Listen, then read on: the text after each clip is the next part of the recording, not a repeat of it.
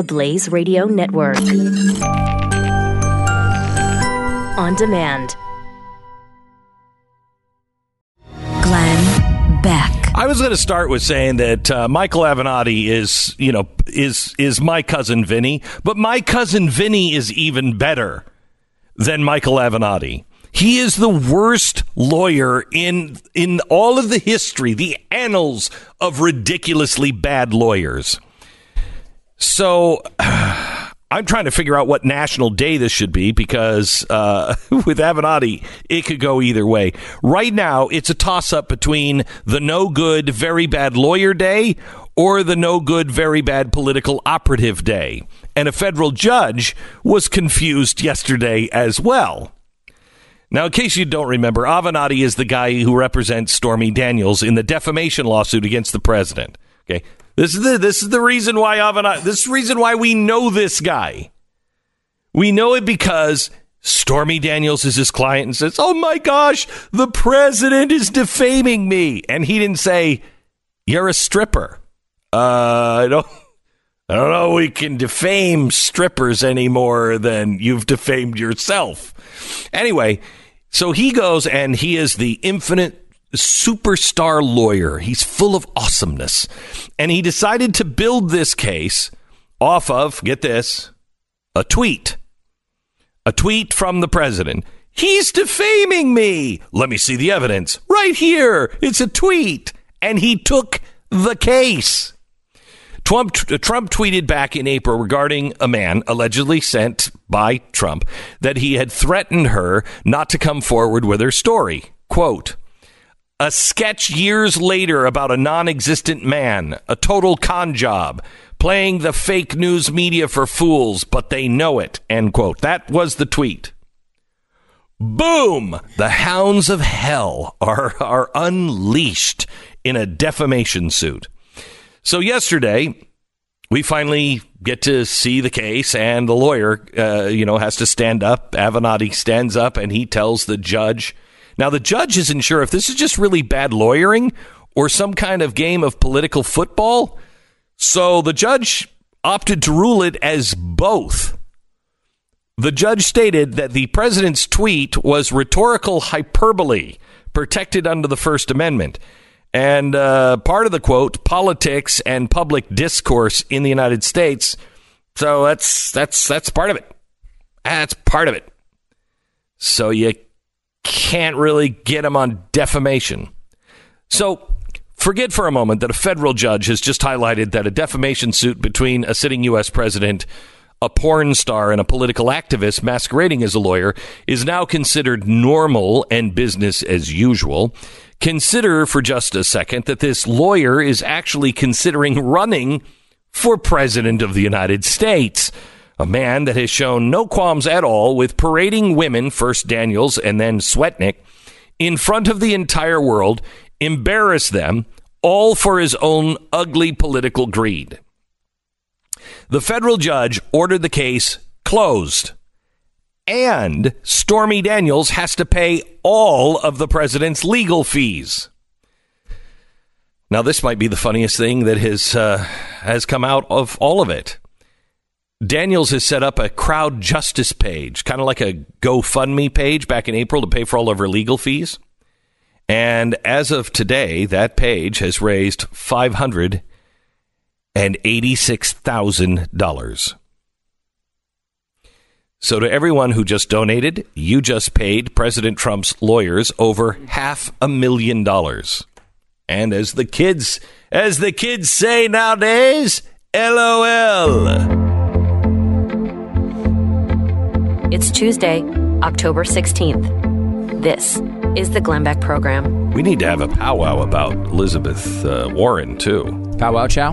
We need Can to. we make that uh, oatmeal soup that she made in Powwow Chow? I don't know, I but think we should try that. I hope that somebody smoke 'em peace pipe on this whole thing Hmm. because this is this is just outrageous, don't you think? Yeah, she released this big uh, basically, I would say presidential audition video yesterday to sh- show everyone that she was super Native American. Yeah. super duper Native No, American. she was. Uh, she's Cherokee. She's Cherokee and part Delaware. Yes, uh, which is uh, is something that does not seem to be backed up by the facts. Now, they first came out and said, "Well, the DNA test shows her to be one thirty second uh, Cherokee," and then they revised that to one. Th- th- the media revised it, and they actually looked at the report and it says one thirty second to one five hundred and Then they realized, "Oopsie doopsie, we made a uh, math error." This is a serious correction. They didn't say oopsie doopsie in the correction, but they pay, they should have because that always makes everything better. Sure. Um, but it was between one uh, one sixty fourth and one one thousand twenty fourth, I believe it was. yeah, one one thousand twenty fourth. Now that, of course, in and of itself. So if you cut the human nothing. body up to one one thousand twenty four pieces, that one of them, one of those pieces would have a little bit of Cherokee. Now, this theoretically, right, Yeah. could at least give her a technical defense of her bullcrap over the past 50 years, right? Where she's lying and saying she's, uh, you know, she's uh, Native American and she's uh, getting benefits for this and she's getting her stupid soup recipes and powwow chow, which is the goal of almost everybody. Powwow chow. How powwow chow. the name of the you book. want to talk about appropriating a culture? Powwow chow. That's right. Is it? I'm going all full. I'm going all full. I, I'm. I'm just. I'm gonna. I'm just. But let's all complain about the names of football teams. But yeah. let's let Elizabeth Warren get away anymore. with pow wow chow. I don't care anymore. From here on out, our our audience is called our tribe, and we mean it in the Native American sense. It's a tribe.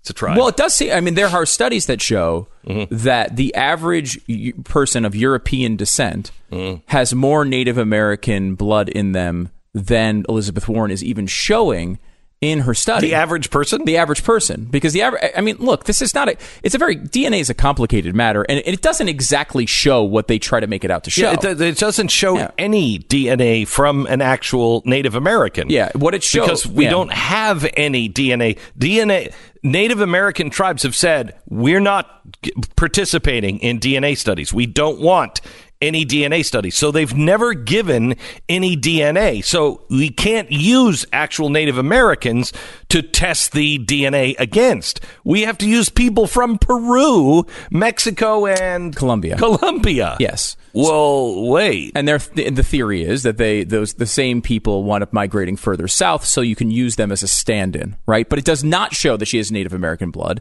That is not even what they tested, uh, and even that is it's a weird thing. DNA doesn't really do that, right? Like if you if you were born like Ted Cruz, right? Ted Cruz was born in Canada, as many people have noticed and like to point out over the years. It would not show that he has Canadian blood, right? Like that's not the way this works. They, it doesn't. Oh well, he was, he was three miles over the border, therefore he was Canadian. That's not what DNA does. It, sh- it shows a lineage and it shows it's it can be interesting in some ways to show migration patterns and things. I wonder if he would it would if his blood would show that he's a thousand times more Hispanic than uh, Robert Francis O'Rourke. It's true. It probably would show that. yeah. Uh, but so it's interesting, you know, f- from that standpoint of her trying to put this issue behind her and falling flat on her face. First of all, it's it does not even show the Native American thing. Second of all, the other part which is interesting about this is they do have an idea who they believe the Native American relative was. Um, it was uh, her great great great great grandmother, I think, uh, several generations back. And um, when she registered, it was in the 1700s, she registered as white. Now, the theory, again, uh, as put forth by the, the Warren uh, campaign, and, and, and this is true, that she would have had an incentive at this time to identify as white instead of a Native American because there was a lot of violence against Native Americans at the time. So if you could get out of saying, you know, it's like if you're in Nazi Germany and you said you were not a Jew, right? And you were able to get away with that, there'd be some serious incentives to do that. Number one, obviously, while that's true, we don't know that it's true with this person, right? We don't know that it was true with her great, great, great, great, great, great grandmother. Can I tell And secondarily, Yeah. Glenn, what have we learned from progressives? We have learned that if you identify as something, you are that thing. This woman identified as white.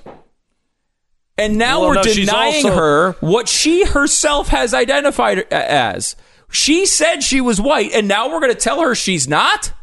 That was what Well, I no, was told we were not allowed to apply to anybody. No, we can't do that to her, but Elizabeth Warren is identifying as Cherokee, so we have to accept that she is. but we can't accept Look, what, what her great great great grandmother identified I as. know. Well, it doesn't matter. It doesn't matter. Doesn't matter. I mean, really, seriously, this is so ridiculous. This story is just so. Ri- I don't really care. I don't care either. I I, don't I care. care. that she's lying, and the people should. How do you know she's lying? Uh, let me just play. Look, I want a cigar store Indian with Elizabeth Warren's face more than anybody else on the planet. So don't get me Are they selling those yet? Those got to be no, but we've got to start making them. Uh, I want one more than life itself. Okay, so uh, you know where I'm coming from. However, you know we all have things. I have a story in my family. Okay, of uh, one of my great great great grandfathers. Now my my grandfather actually took a horse, a big, a full sized horse. He was a he was kind of a vet, and he took him and he grabbed him underneath the chin. He didn't have anything to put this horse down. Didn't have a gun or anything else. But and he took him and he punched him in the head and knocked the horse out. Okay, so m- my family, my on my mother's side, they're big people.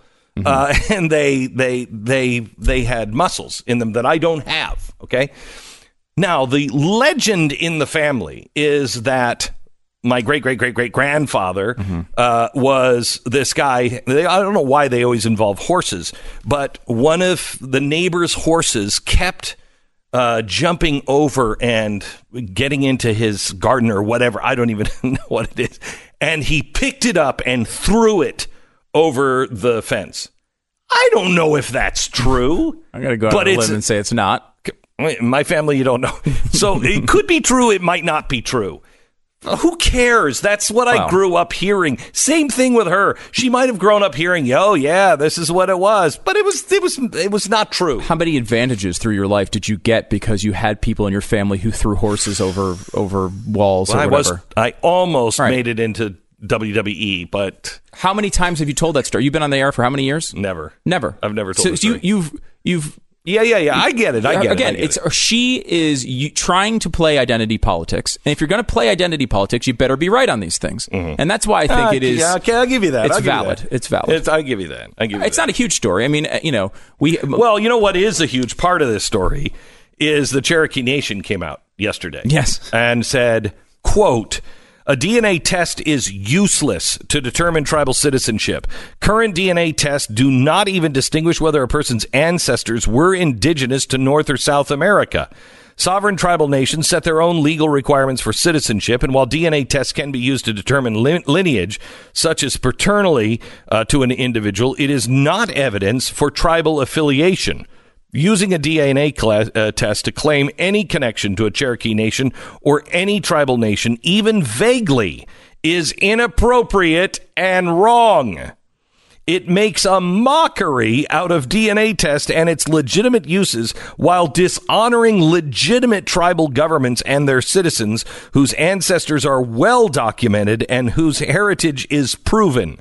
Senator Warren is undermining tribal interest with her continued claims of tribal heritage.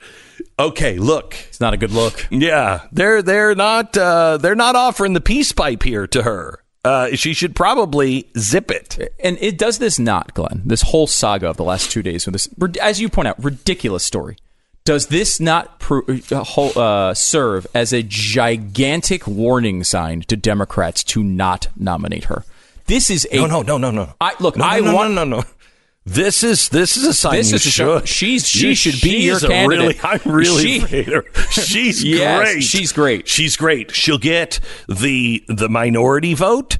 She'll get the Native American vote. Oh, yeah. Can't vote. And uh, you, Huge. huge. Uh, wow. Uh, anybody who is one one thousand twenty sixth of anything is going to be voting for her. I'm afraid of her. She should run. She should be the nominee.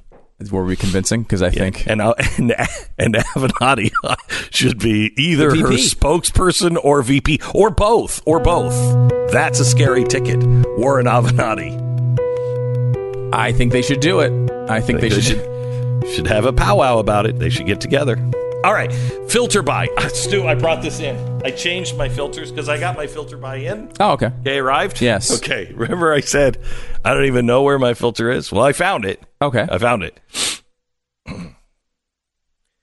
That started as white. That's very dirty.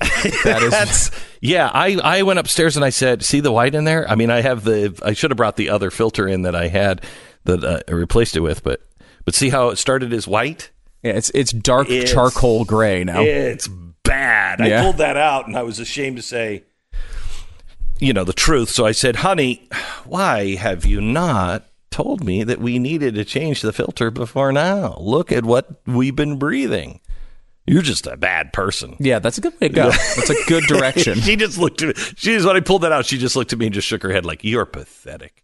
Anyway, now I'm not pathetic because of FilterBuy, filterbuy.com. They're going to send it to you. They'll send, I don't have to worry about it again because another one's going to come to my door. And when the other one comes to my door, I pull it out and I just push this one in. It's really simple. Filterbuy.com. Made here in America. You get 5% off if you, um, uh, you know, if you sign up like I did, that you just have them recurring. Filterbuy.com. Make it really simple for yourself. It is filterbuy.com.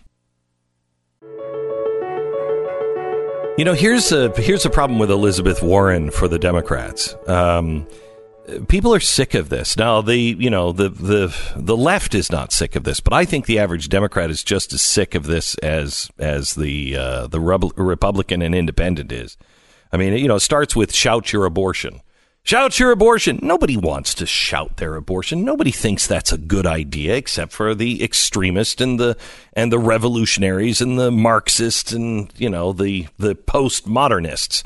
Everybody else is like, don't shout your abortion. That's not something to be proud of. So y- you have this, you have Antifa, you have, you know, hating cops, hating whites, hating men, hating capitalism, shutting down of free speech, hate God. People aren't people are not into, you know, oh, in third grade there's a transition party because all genders are fluid. They're not into that. And they've had enough of it. And with Elizabeth Warren doing this whole I'm Native American, nobody cares. Nobody cares if she is, nobody cares if she isn't. I mean, what difference does it make? And so by playing into it, she's just making it about identity politics more and more and nobody cares no, people are done with identity politics. I'm telling you, they're done with it. And the the the first candidate and well, we already know the first candidate was Donald Trump that said I don't care. I don't care. I don't care what you say about me. I don't care what you accuse me of. I don't care. That's why he won. Because he that's why 20% of the people who voted for Donald Trump and you'll never hear this from mainstream media because they don't they don't the Democrats don't want this known. 20% of the people who voted for Donald Trump voted for Barack Obama at least once, many twice. So they came over from the Democratic side. They're sick of it. They're sick of it. Now, they may not like his extreme tweets and everything else, but they definitely don't like the idea that, yeah, we're going to get rid of capitalism because it's an old, outdated idea. Yeah, you know, we think we should shut down free speech. Oh, I hate those cops. They're all murderers. Men, boy, men are trouble, especially white men. Did you know that I'm Indian? And uh, that's really great. I shouldn't have said Indian. It really should be Native American because Indian. Shut up! Nobody cares. With all of the stuff that is going on in the world, shut up. The issue here is you don't win that 2020 primary with 20 or 30 candidates in it without appealing to those activists who do believe all that craziness. So And they're they're so they're stuck. they're hardcore been- incentivized Right. to win those people over early, which is why they're all coming out. And, and, you know, it's why the, the Spartacus moment happened. It's why Kamala Harris was so crazy during the Mm-hmm. Kavanaugh thing.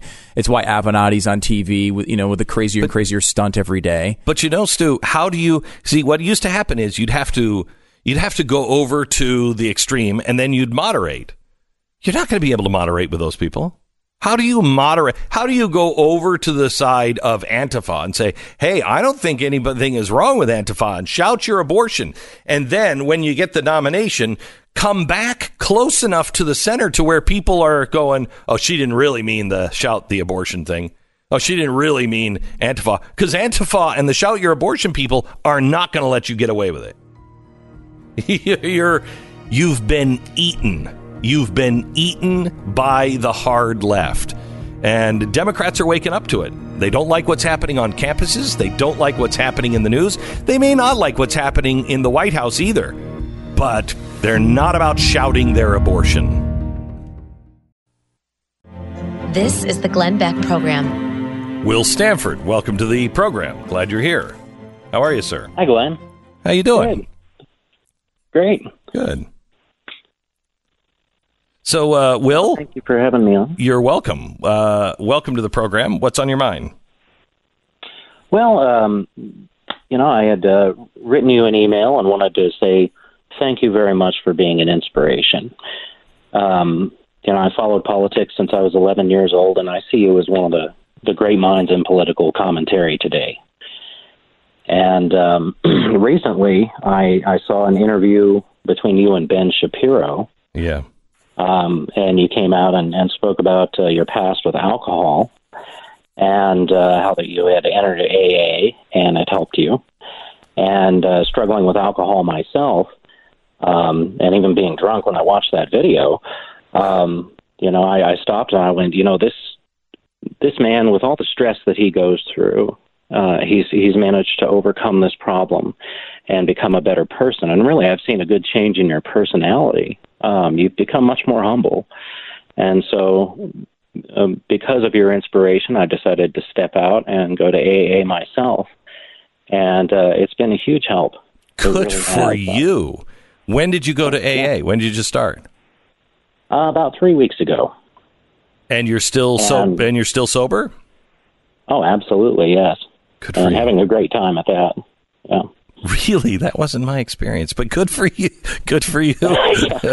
so, uh, I, so uh, what was it that was said in that that that turned you?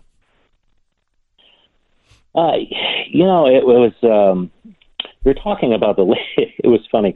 You know, of course, it was. It was really impacting to to hear you be so honest. I mean, it's it's got to be tough uh, being in the public eye to come out with something so personal, and that that really hit me like a ton of bricks. And um, and then you were talking about the uh, the the lady in your in your group that said, "Oh, honey, we're all drunks in this room." and uh, I, you know, I'd always seen AA meetings as probably something lame or or people that wouldn't understand me or anything like that. And that was the one moment that really turned my attitude and made me go, well, I can walk in the door and I can do this, and I'll be in good company. And I, I found that to be true. Well, I tell you, Will, um, every AA meeting is different. It just depends on where you are, and if you don't find one that you relate to, go find another one uh, because they are wildly, wildly different. Uh, you've walked into a AA meeting in Midtown Manhattan, and uh, you know I had a hard time relating to people because they literally were in the the gutter and just coming out, and I never experienced that, and so it was it was different for me. Um, but you'll you'll find the people you relate to. I'm so happy for you.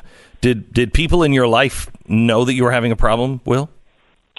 Uh, yes, you know my my problems have been um, pretty obvious for a long time. I've I've struggled with alcohol for uh, almost twenty years, and uh, I first I first got drunk when I was fifteen. I've I've always struggled from self confidence issues, which is kind of the undercurrent that uh, hasn't helped me. And um, when I was around 19, I was in a terrible relationship and had a bad breakup and, and got into alcohol to kind of cope with it and try and get over it and get over the emotions. And um, I made a terrible drunk decision and kind of in retaliation, I, I committed a crime. And um, my parents helped me through that time, got me counseling, got me things that I needed. But um, with the self confidence issues, I, I had a lot of self hatred that came from committing that crime. Yeah, I know. And uh, coming out of that, I was drunk uh, every day for about seven years, you know, and I, I held my life together. I, I would sober up to go to work. I would come home and just get tanked yeah. and start all over again. Yeah. And then um, back in um, I think it was 2008, I had a, a terrible accident. I was drunk again, uh, messing around with fireworks uh, from Wyoming, and lost uh, 50% of my left hand. Oh my gosh! And, and uh, that didn't yeah. get you to sober up. I, I sobered up for four years, and I got married.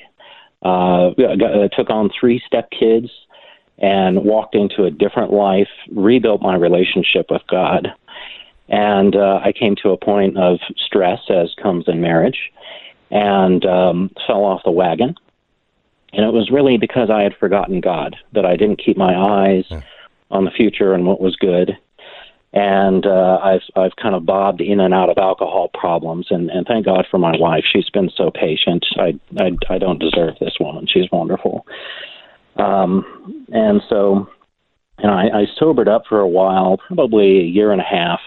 Um, and over this past summer, I walked away from the family company and got into a job that I thought I wanted.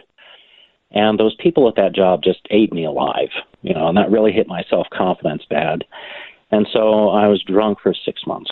You know, again, I was working, uh, staying sober just enough to work, and then I come home and get drunk. I was isolating myself from my family in my office, uh, sleeping in my office, and it uh, really hampered my relationship with my wife and my kids. And uh, you know, so by the time that I saw this interview between you and Ben, um, I was at my own rock bottom. You know, I was a wreck, but I was keeping my life together. And uh, I was very honest with my wife about my problems with uh, my parents, you know. And recently, I've, you know, stepped back into the family company. I want to take it over.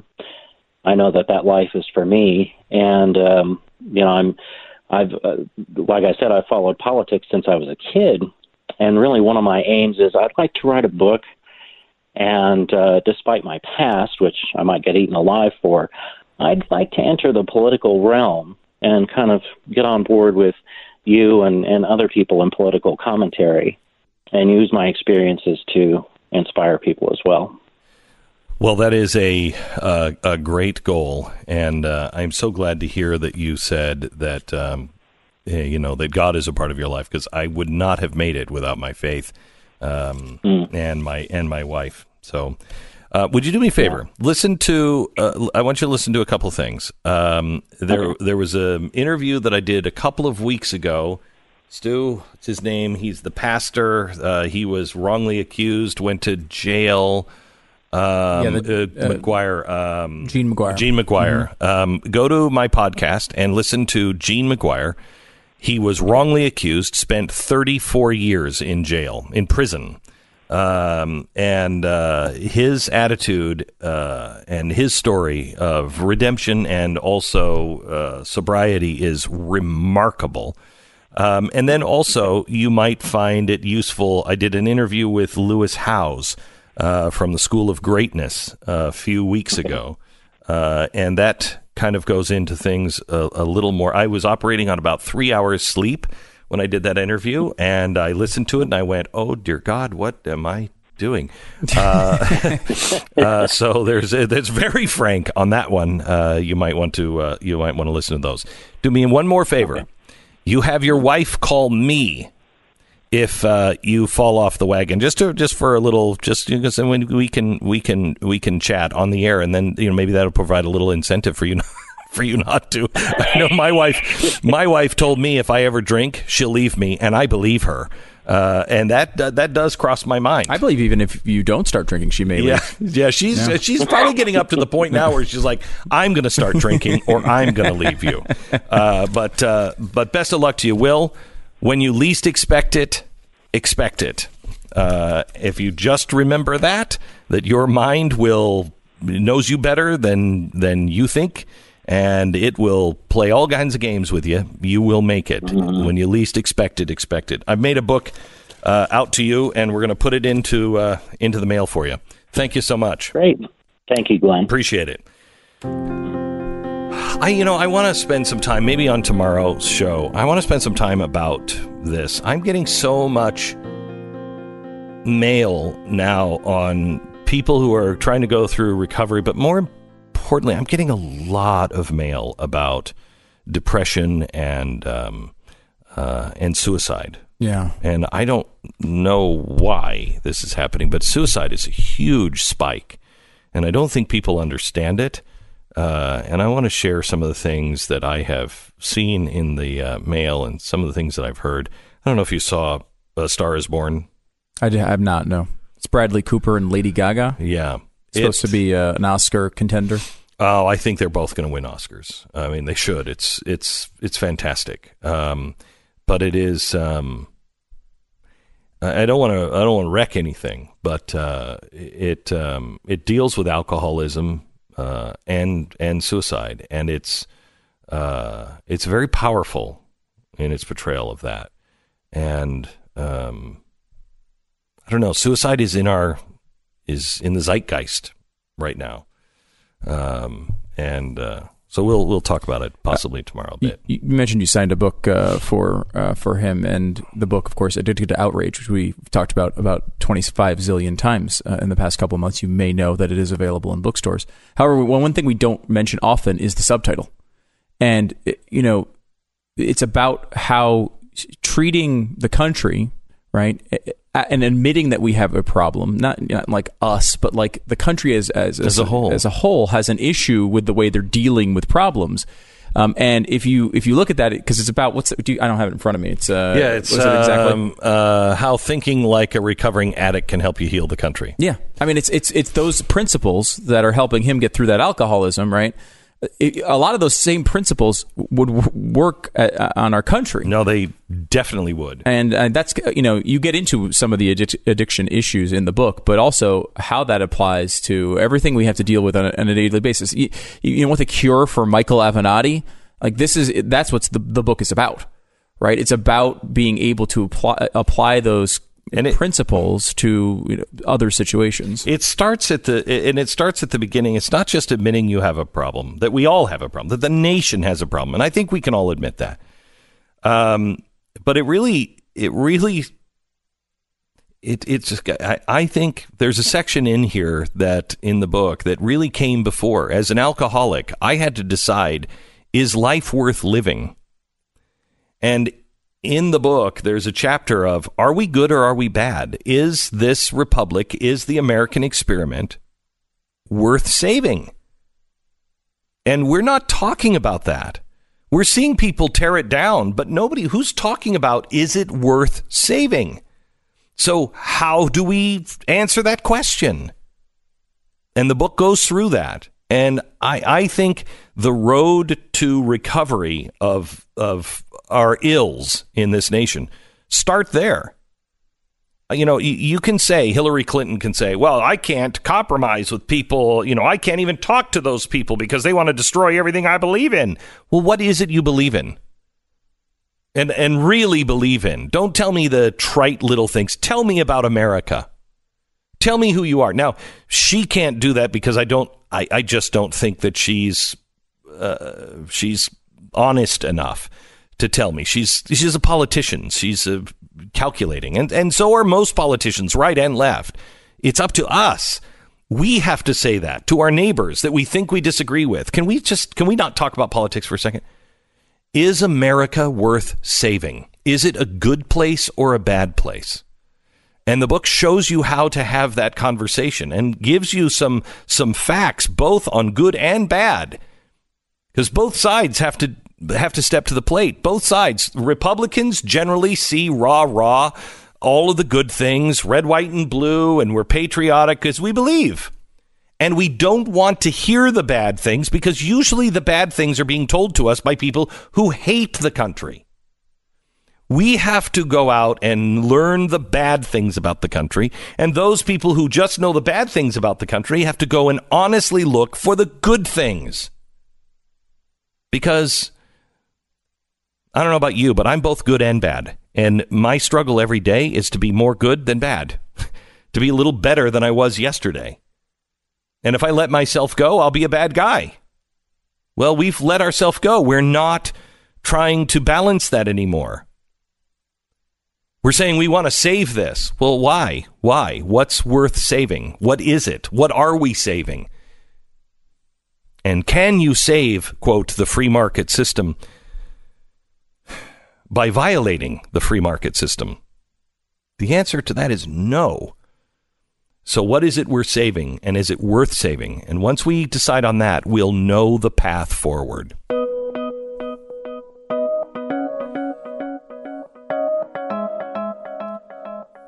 Want to thank our sponsor this half hour. It's uh, X Chair. Just bought uh, new chairs for the uh, studio, um, and it's the X Chair. Stu, how do you like it? Love it so far. Yeah, it's great. It's really comfortable, and it's not the. Uh, we had kind of like, I mean, I don't want to call you cheap, uh, but we had uh, They cheap- weren't cheap. They weren't They cheap actually weren't chairs. cheap they chairs. just they they felt like they were cheap. Yeah, well, they, they Uh, were the typical, you know, Staples office kind of chair, Mm-hmm. uh, which they were on the high end, but it, you know, it, it, they weren't cheap, but they felt crap. like it. Yeah, Yeah. they felt like. Thank you. Uh, you're welcome. Uh, and uh, now you've got the X chairs in here, and it's a big difference. I mean, you just you know, it's you, know, you have a lot more support. They're more comfortable. They're you know the the feet you know the features on them when they go up and down they actually work. Yeah, uh, and the- everything. There's like 144 adjustments. Did you know that? No, Yeah, there's like 144 different uh, adjustments to this thing. It's crazy. You could just sit here. I just don't have time. I, I sit here all day and just make it absolutely perfect.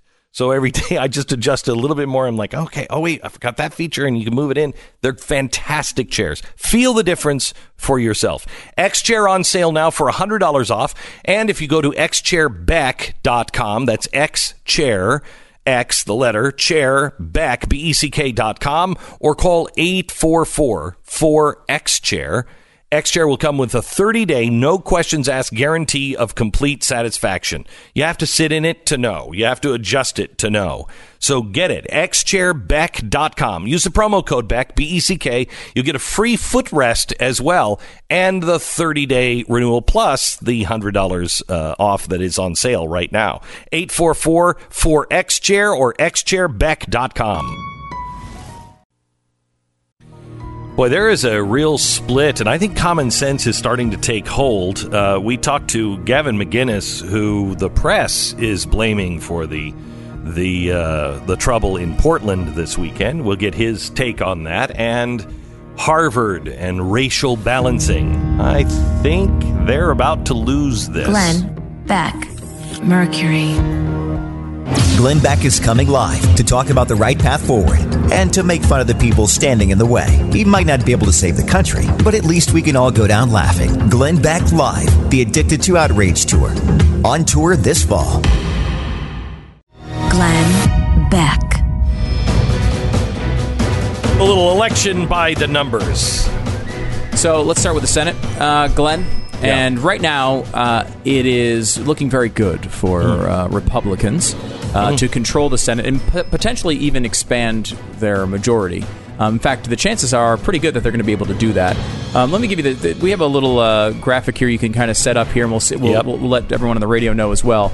There are 46 seats that are pretty much assured for Republicans right now. Um, if you kind of use the solid Republicans uh, seats, you're up to about 47. And then there's three seats that are leaning Republican right now. They're Texas, uh, Tennessee, and North Dakota. All three of those are leaning to the Republican side. All they have to do is win the leaning states, and they're to 50, which gets them control of the Senate for at least a couple of years. Um, there are six races in the toss-up category. And each one of those is going to expand that majority if they can do that. So, I mean, like Arizona seems to be going in the right direction right now. There's a couple like Florida and Nevada, which are really close, easily, you know, total toss up races. These are very close right now, but you could easily see a scenario where Republicans can get to 53 or 54 seats. It, it all comes down to uh, the, this question in my mind Mm-hmm. Do you want to shout your abortion or not? Do you want to shout your abortion? I'd rather do not. You, do you believe that it is a healthy direction for the country to be to have representatives and senators who stand right next to people who say, "Shout your abortion, be proud of your abortion." No, no, no, no. What happened to safe and rare? What happened to that? Oh, that? that's dead. The That's rare dead. part of it is dead. Yeah, the rare now part of it's dead. shout your abortion, be proud of it. Let's make a comedy of it. And I got news for you. Uh, by the way, all abortions are not safe. Uh, in fact, they are 100% effective at killing something. Yes. Uh, so uh, it never was safe. Uh, it is currently legal, uh, but they don't care about rare anymore. That one has No, gone out the window. And it's not just that; it's extremist on all fronts. If you if you look at what's happening in Portland and you think this, I you know I want more of that. Well, you know who to vote for. That's it. I- it's, yeah, if you want, I mean, look at all the things we've seen over the past few years. I mean, from everything occupying Wall Street, occupy uh, Scott Walker's State House, occu- occupying uh, the the Keystone Pipeline, FBI buildings in Portland. You want that to continue? There's a way to get it. There's a way to get it. Mm-hmm. In fact, turn the volume up. Uh, Spartacus and his friends will do it. All right, we uh, we wanted to bring Gavin McInnes in. Uh, Gavin uh, is a CRTV host. Get off my lawn, which is I think my favorite name of any show. Uh, and uh, he's in trouble now because uh, the press has decided he's he's very very violent. He's a Canadian writer, actor, and comedian. He is the co-founder of Vice Media and Vice Magazine uh, and now on CRTV, and we welcome him to the program. Gavin, I really appreciate you coming on. Oh, I'm I'm really happy to be here. It's one of the few places telling the right stories.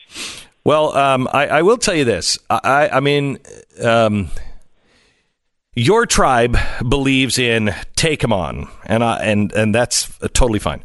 My tribe uh, reluctantly is more of the you know stand with uh, peace and more of Martin Luther King. You're kind of Malcolm X. I, I want us to be able to understand each other and live with one another because you're not the enemy. Uh, and and what what you guys are doing, I totally and completely understand. You've had enough, and you want to stand up and say because nobody else is. Am I right? Is that what what's happening? Yeah, well, look at those two those two versions. Uh, wouldn't have been that different on Friday night. Uh, the the guys who were looking for a fight, they got in some extra kicks, right? And so that's maybe five seconds of violence that wouldn't have happened if it went your way. That's five seconds out of three days of terror. Uh, Antifa was was threatening the venue. They were giving death threats. There's this old lady who answers the phone there. Okay, hang on, hang on, hang on. Start. Go, let's go back to what you were doing, what the venue is, what, and you have to hit on the poster because uh, I, I think the poster is uh, just uh, entertaining. But go ahead. Well, I Otoya Yamaguchi killed a socialist with a samurai sword in 1960, and it's a funny troll that a lot of right wing guys do. It's sort of like the Pinochet thing: free rides, free helicopter rides for commies. It's clearly, clearly satire, right? Right. So it, it it's that kind of setup. I announce it on Tuesday. Call myself Otoya Yamagavi, and I photoshopped myself into his mugshot. Um, the second we announced that, and anyone who knows me too knows that it's satire. Antifa goes full blast. They start attacking the venue, attacking the old lady there. The calls are coming from all over the country, by the way. So this is a planned attack that Antifa has worked. I think DNC and Antifa are working hand in hand because this was well organized and well funded. So then that those attacks continue. Night before the venue, totally trashed, window smashed, big ridiculous pretentious manifesto nailed to the door that says that we put the Republicans on notice. Uh, this is only the beginning.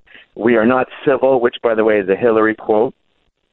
Uh, then I get to the venue that night, sorry, the next night, total and utter chaos, beautifully made signs, screaming, hurling bottles of urine, which one of them hit my car on the way out.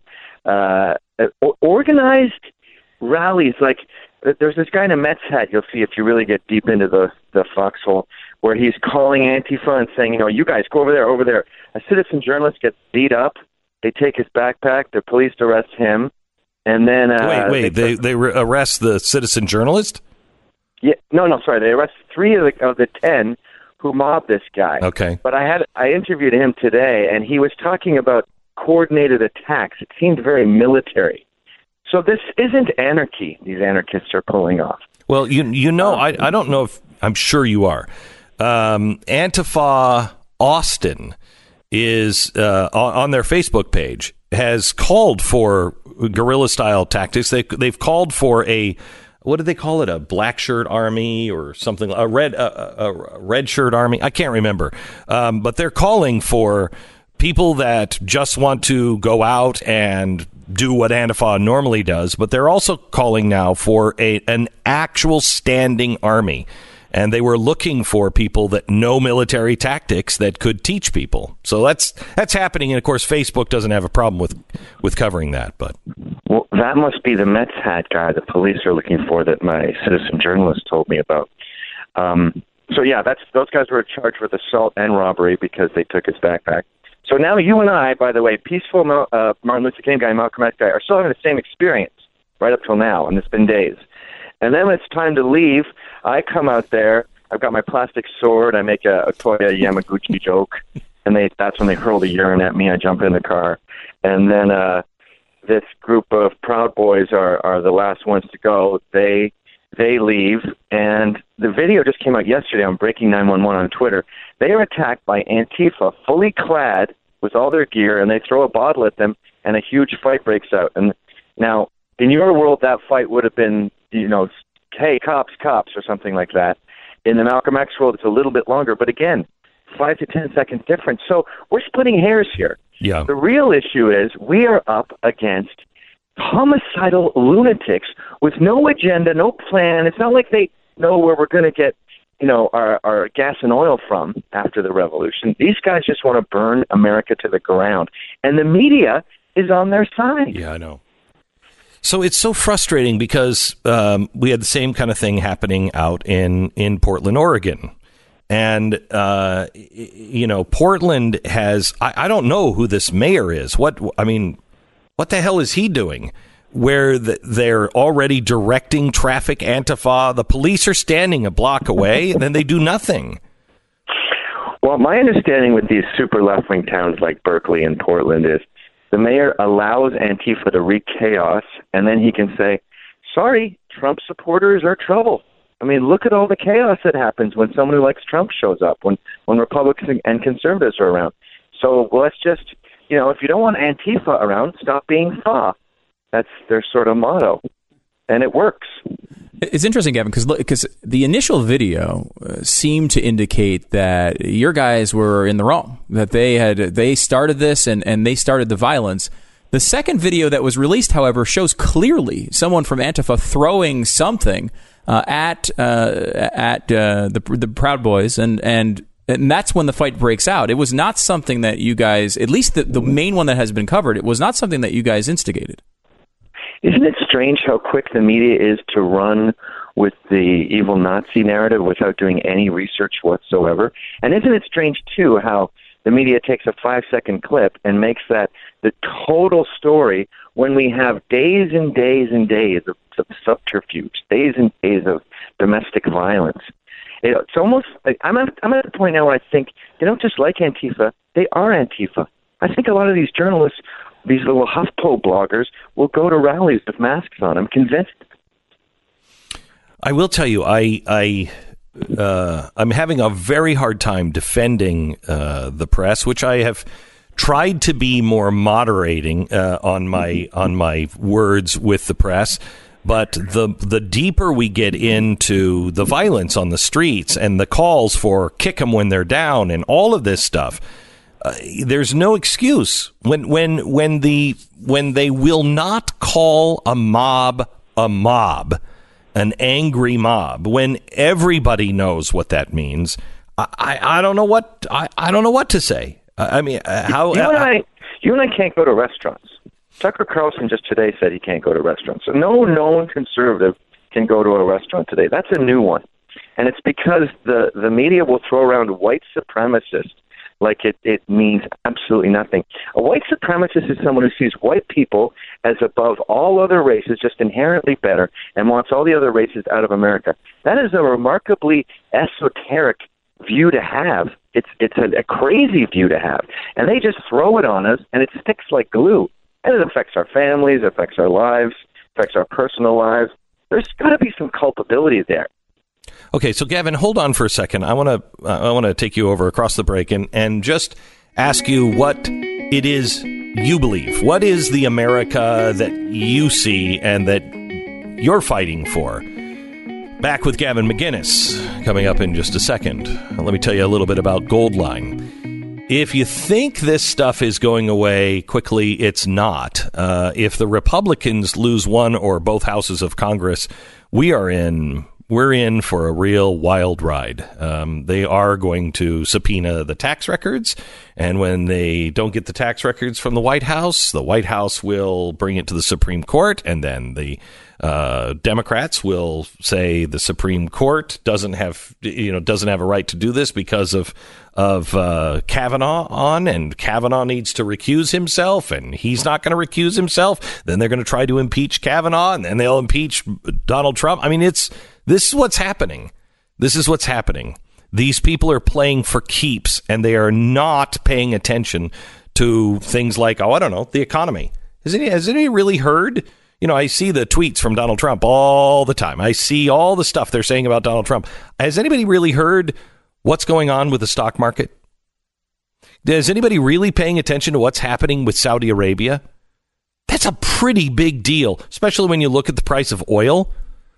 Uh, anybody paying attention to that? Nope, not in the media. Goldline has put together a, um, a, report for you on all of the scenarios that could happen if they take one or both of the houses, and they're they're pretty. You, you need to be aware of them uh, because things can change quickly.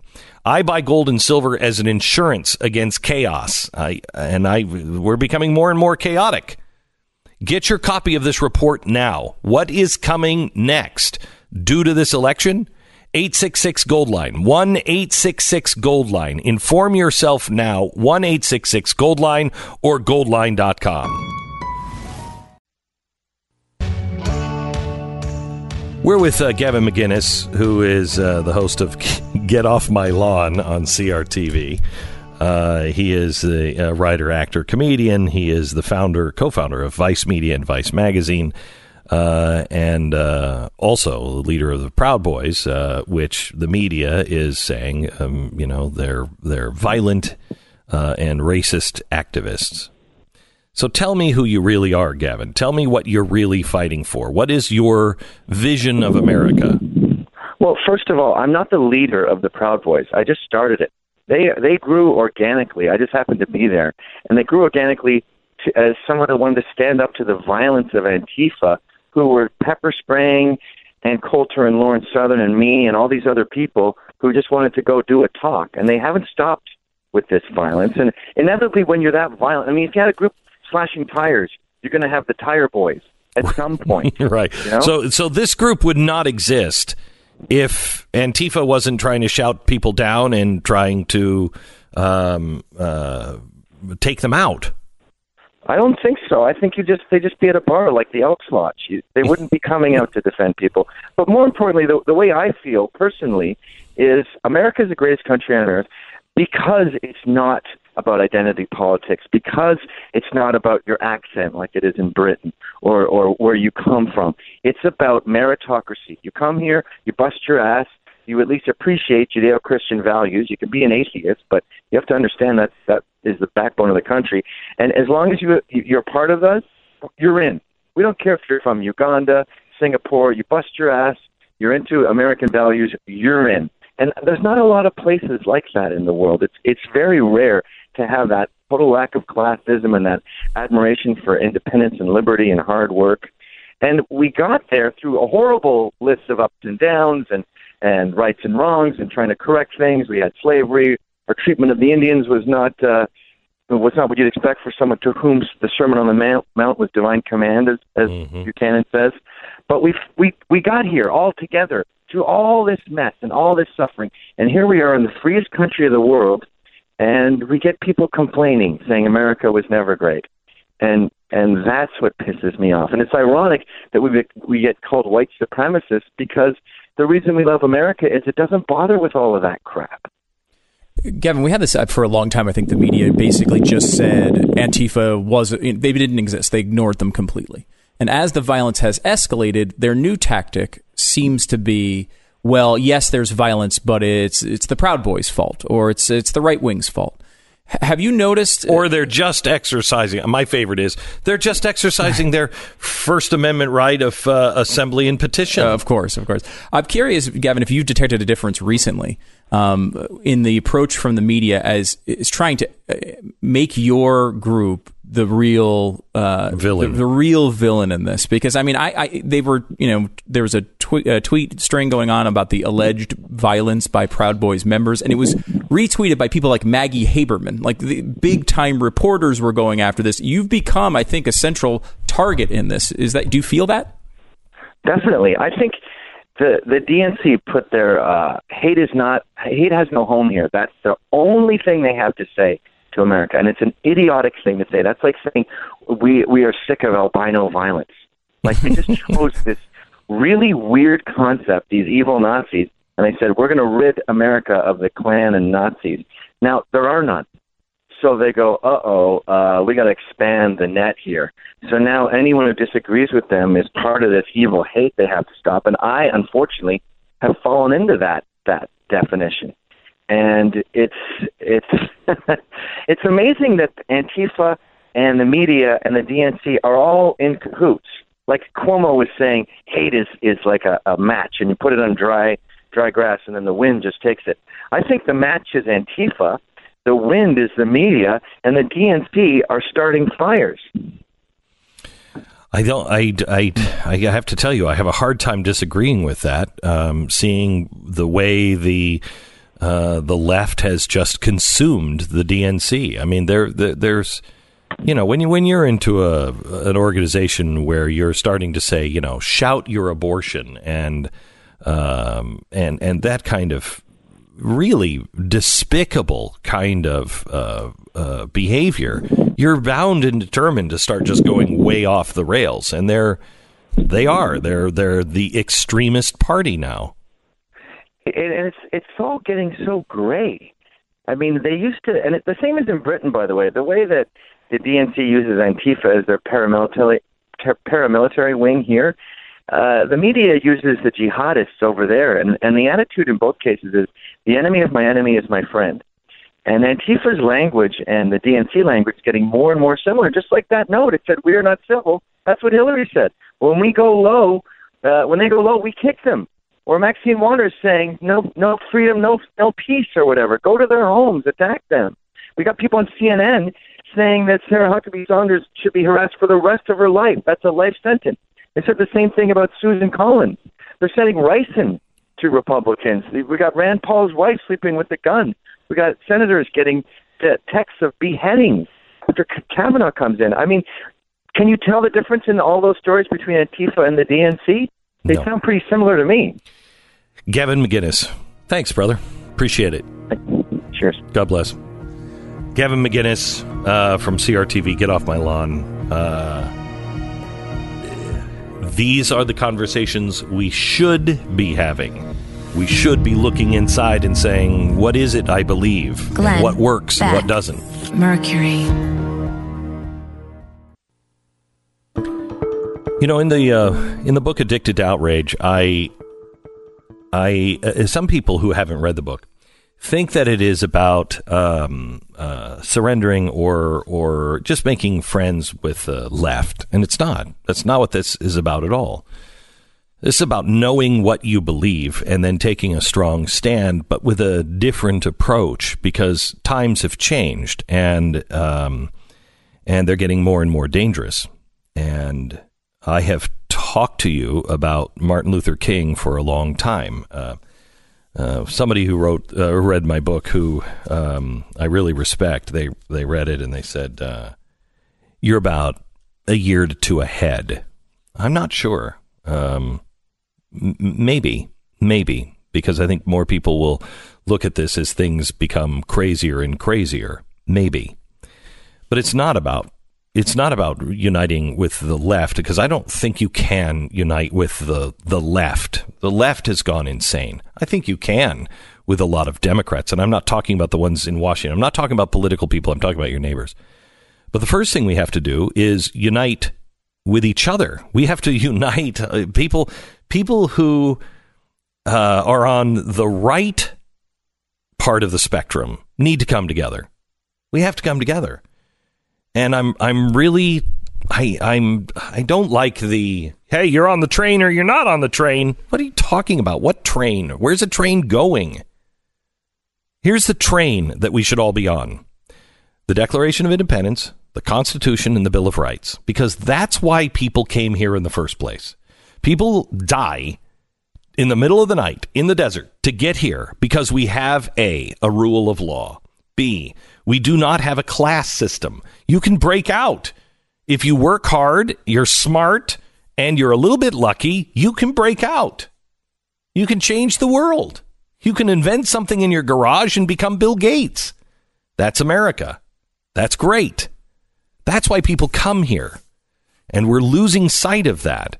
And so the first thing we have to do is ask, are we worth saving? And I think the answer across the board, I'll bet you 80%, maybe 90% of America says, yes, America is worth saving. So what does that mean? Well, capitalism. Capitalism, but not necessarily the way we're doing it. Not where it's playing favorites. The Constitution, but we haven't been on the Constitution or the Bill of Rights in a long time. But we do need a rule of law. Let me start asking you just a few questions. And I don't care who you voted for, I don't care what side of the aisle you're on. Just answer yes or no. Do you hate men?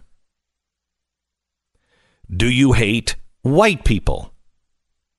Do you hate black people? Do you hate Jews? Do you hate cops? Do you hate capitalism? Do you want to shout down others that have a different opinion? Do you want to shout down God or hate God?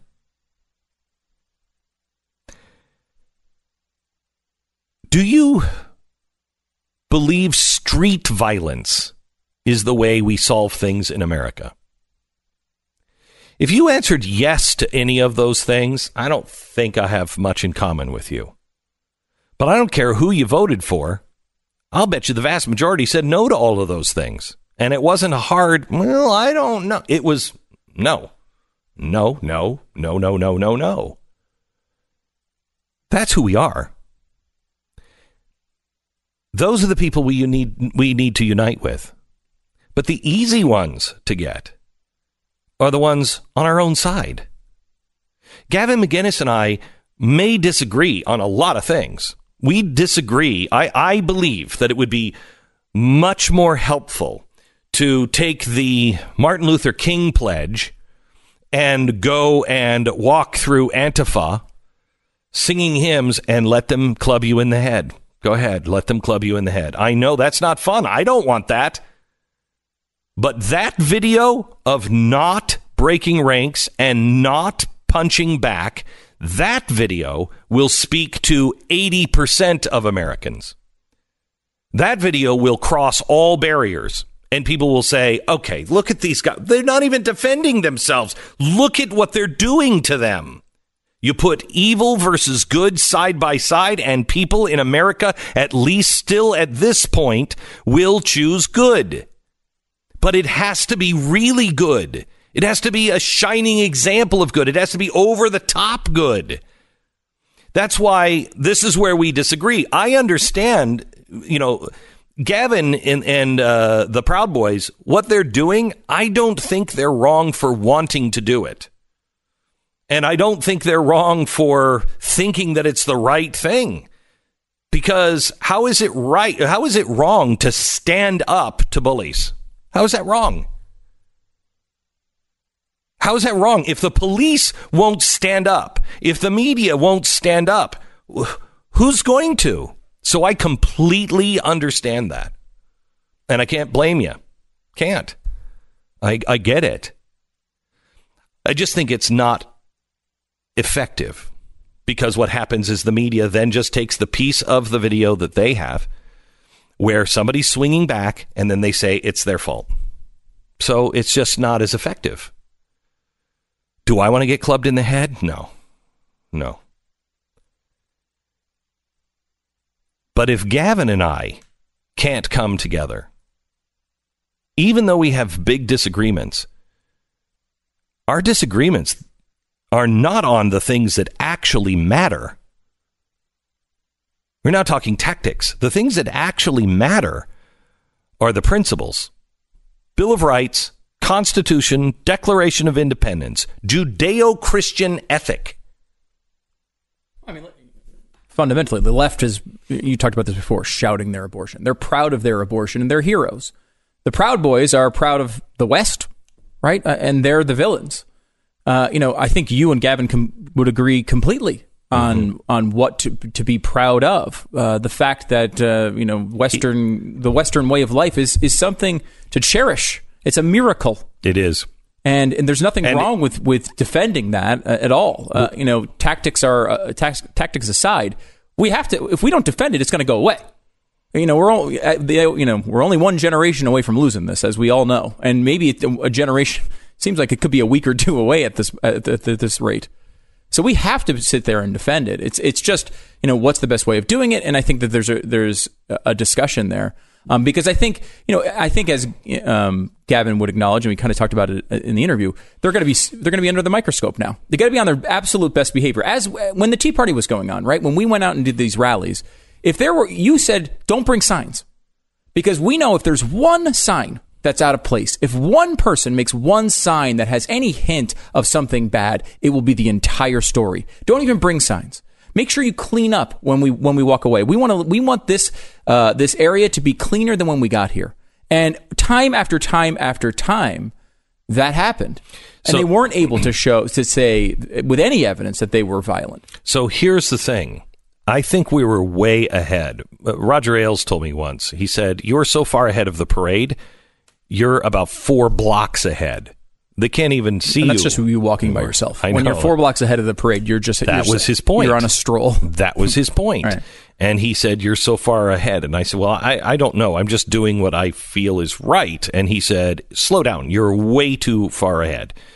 That was the best advice he ever gave me. I never listened to it, but uh, uh it was good advice. And I think you know, when we were talking, people used to say all the time, why are you talking about Martin Luther King? Why are you talking about Martin Luther King? When we went to Birmingham, I said, I want everybody here. I want you to sign that, that Martin Luther King thing.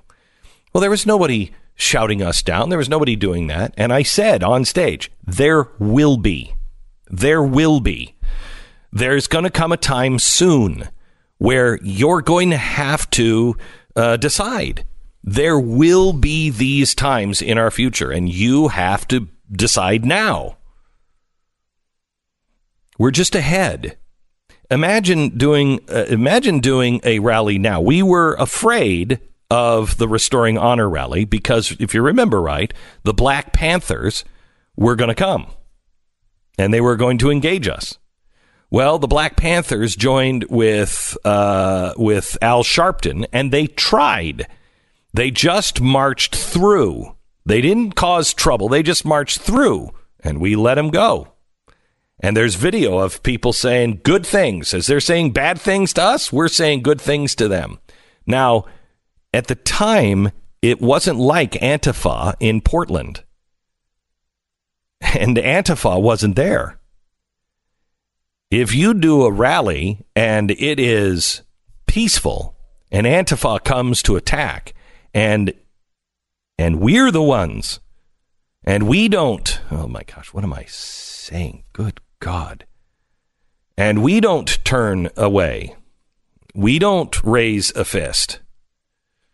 That's a different story now, and one that people want to hear because people aren't believing the media anymore. And they're seeing these words come out of there are Democrats, I'm telling you, all over the country that say, look, I, I maybe I believe in abortion, but I don't believe in that. I don't believe in partial birth abortion. I don't believe in, hey, abortion should be, you know, you should be proud of it. Go shout it. It's great. There's nothing wrong with it. No. Normal people look at that on the Democratic side. I mean, the voter that lives next to you they look and say, look, I don't want to be involved in those decisions, but, you know, I, I'm, I don't agree with that. I don't agree with that. Out of compassion, medical, because I don't know people's situation, yes, but if that's your version of the pill and you're proud of it, that's a problem. That's who America is. And they're looking. They're looking for a movement They're looking for someone they can stand with who just will call balls and strikes, who are not going to say, yep, that's right, when Donald Trump tweets something stupid. Just say, it's stupid. I don't agree with that. But when he does something right, yeah, he did that. Look at that, huh? Call balls and strikes. That's where America is. But the first thing we have to do is come together behind those principles. I don't care if you are on the Democratic side or the Republican side or the independent side. I don't care. I don't care who you voted for in the past. I don't care what you believed in the past. What do you believe now? Do you believe we're on the ropes? Do you believe this system of government is worth saving? Do you believe this this capitalism is worth saving? Do you believe the the scientific method is worth saving? Great then let's stand together and put our our differences of approach aside because we got a lot of work to save this thing right now. By the way, Gavin has already been silenced on Twitter, and if voices don't start coming together, uh, more are going to be silenced. What was it, five or six hundred uh, were silenced last week from Facebook, and I don't see anybody talking about it. I don't see anybody talking about it. Yeah, it kind of came and went in just a couple yep. of days. No big deal. 60 million followers just disconnected from the voices that they were following last week. 60 million. Nothing. All right, let me tell you about Relief Factor. Relief Factor has been helping uh, me uh, alleviate uh, uh or um, alleviate pain um, starting almost a year ago now. It was in December. I was getting ready to go on vacation, and uh, we almost didn't go because my pain was so bad, and I was just so desperate. And uh, you basically given up. It seemed like I, I you just resigned yourself to this is just your life. Mm, and I was starting to resign.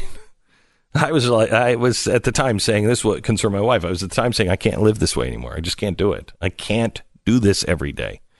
Uh, and so I started taking Relief Factor. And within three weeks, uh, I saw great improvement. And I thought, okay, well, maybe this is, maybe this isn't. I don't know. I started taking it every day. I continued 100% drug free, created by doctors, four key ingredients that help your body fight against inflammation.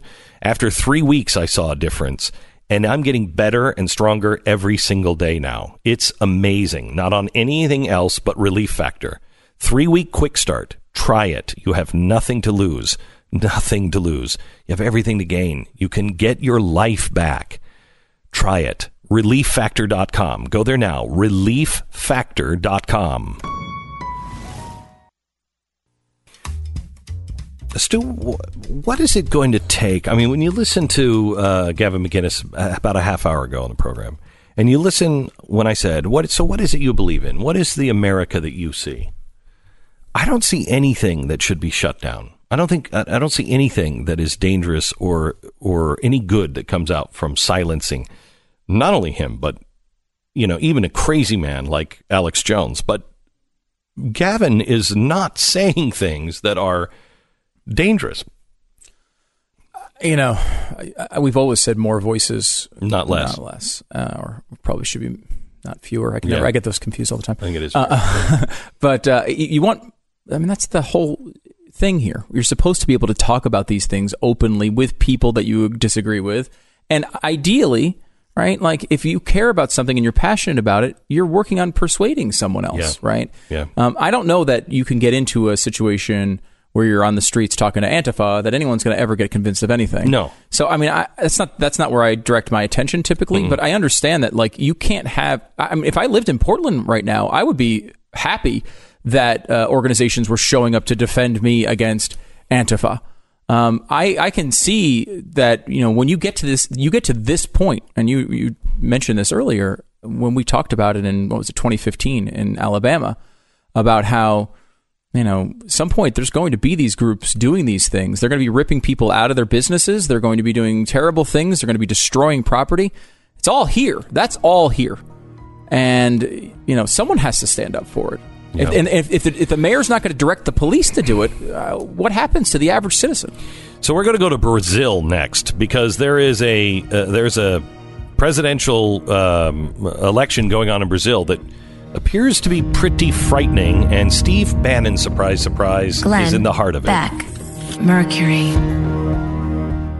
Glenn Beck is coming live to talk about the right path forward and to make fun of the people standing in the way. He might not be able to save the country, but at least we can all go down laughing. Glenn Beck Live, the Addicted to Outrage Tour. On tour this fall. Glenn Beck. It's Tuesday, October 16th. This is the Glenn Beck program. I want to talk to you a little bit about Brazil and the elections that are going on there. Um, nobody's paying attention to this because you know it's it's well it's far more important than we talk about somebody's you know Cherokee heritage. But something is happening in Brazil that um, can really upset the Americas, both North and South. Uh, they are they are in an election now, uh, and the guy that might win has some scary earmarks. And the press, if you ever hear talk about him, says, "Oh, this is uh, Brazil's Donald Trump." No, no, I don't think so. Although I believe Steve Bannon is involved in this. This Brazil. Remember when uh, who was it? Uh, Lula, President wasn't it President Lula? Uh, he was really popular. Things were going well for Brazil. Everything seemed to be going great for Brazil. Yeah, unfortunately, there was this huge corruption scandal in the government, and I think it was in the oil industry, uh, and it was massive, just massive, and a lot of people uh, went to jail. Because of that. Um, the some of the districts the po- police had no fuel for their cars. Hospitals didn't have basic medication. Street crime is uh, off the charts. And when that happens then you start to get radicals. Only 56% of Brazilians now say that democracy is the best form of government. We we wanted to talk to somebody who could explain this to us and talk down to us because uh, honestly, I know very little about this. Uh, Clarissa o- o- Oliveira is uh, with us now. She is um, uh, covering the Brazilian general election uh, in Brazil uh, for the you know the New York Times, if you will, of Brazil. Clarissa, welcome to the program. Thank you, Glenn, for having me. Sure. Um, do we have a reason to be concerned about? Let me see. His name is uh, Bol- uh, Bolsonaro. Bolsonaro, yes. Uh, the fact is that Brazilian voters uh, are now responding to approximately a decade of corruption scandals. Uh, and the Workers' Party, that is the party from former President Lula, was deeply impacted in the process. Uh, they are definitely not the sole responsibles for uh, these scandals, but as almost every large party in Brazil was reached uh, in some way by the car wash operation, the scandal you mentioned that started in the oil business, this generated in Brazil a completely different situation regarding uh, the political class. Right. Seven, So, 70% yeah. of Brazilians say they don't have faith in any political party, right? Exactly. And so what we are seeing here is more of a movement against the Workers' Party and the old way to make politics in Brazil. Not only Workers' Party, uh, several traditional uh, parties were impacted in these elections. And this created uh, an environment that allowed Jair Bolsonaro to grow unexpectedly. Nobody saw this coming uh, in this way.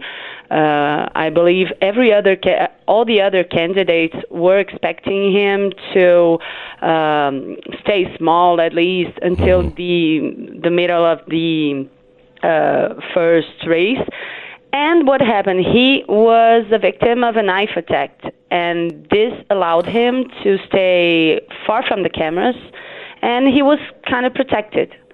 So he wasn't exposed, and the fact is, I believe, uh, yes, uh, every country that has relations uh, with Brazil uh, has a reason to be concerned because we still don't have any clarity on how will be uh, a Bolsonaro's government. Okay, so we don't he, know exactly what's coming. he he grew up in a time where there was military rule in Brazil.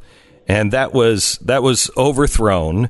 Uh, and democracy came, and he has hinted in the past that uh, that's the way you know you should run a government. He has he has called for in what I think ninety nine a civil war um, and the liquidation of about 30,000 30, Brazilians. He is extraordinarily divisive, but he is not he is not talking about a smaller government. He is talking about a government run by the military, uh, or at least he has in the past, correct? And he is surrounded by military. So uh, his closest advisors today are uh, militaries. So uh, an exception is uh, Paulo Guedes, uh, that is appointed as his Minister of Economy. This guy is a liberal. So we have several differences uh, regarding President Trump, as you mentioned. Mm-hmm. He's a, a he, he's a, a, liberal, and he uh, comes. Uh, he had strong relationships with financial markets in Brazil. So this is the man that he points out as uh, the base of the trust in his government. Nope. But uh, he said he uh, it's not clear uh, how he will manage his own team. He he has had some trouble controlling uh, his advisors that have given uh, interviews, uh, saying things that he had later to uh, unauthorize them. So. Uh, it is possible that he will close down and keep a very close government regarding the press, for example. He has been using social media as his basic communication tool. Now, this is the kind of the kind of the same thing that Hugo Chavez said when he was running the first time. He said, "Oh no, it's not going to be this way. I'm not going to do," and he immediately uh, came in and he started taking over the media and and uh, nationalizing everything.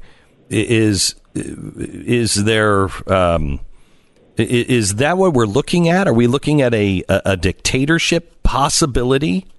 With him that is a military? And is it when you say he's liberal is that is that mean a socialist marxist? Or what does that mean exactly in Brazil what we expect here, most analysts uh, don't see an immediate uh, risk to democracy as he will uh, take office and immediately he will shut down Congress. That's not what has been uh, discussed here at this time. What is expected is that maybe he could uh, promote some change in constitution. Uh, it is not clear how he would do it. He has uh, suggested that he could create a council that would uh, create a new constitution for Brazil, and that would be submitted uh, to uh, vote for, uh, after it. So, in in a consult to to people, to electors in general. So, he had to to take back this this proposal, but it's not clear if he will uh, bring it back once he takes office.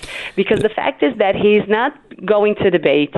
He uh, is giving. Uh, just a, a, few interviews. Uh, usually, he controls the process. He has been speaking mainly through social media, so he has no confrontation from the press, mm. and this uh, creates a, a, an unknown territory. We don't know what's coming, but uh, analysts, most analysts don't expect something so drastic uh, right at the time, including because uh, in the legislative elections, he got uh, a strong uh, performance in uh, from his allies in Congress. So we expect that he has some some level of governability, and he will be able to do some of the changes that he intends to. But we still don't know exactly what would what be those, the, those changes. Um, can you tell me Steve Bannon's involvement in this? Uh, Jair Bolsonaro's son, Eduardo Bolsonaro, uh, he posted online uh, a while back a photo of him uh, next to Bannon and said that Bannon uh, said he would be glad to help in the campaign or something like this. Uh, this generated a, strong repercussion that Bannon was involved and was responsible in a, in a great part of uh, Bolsonaro's strategy.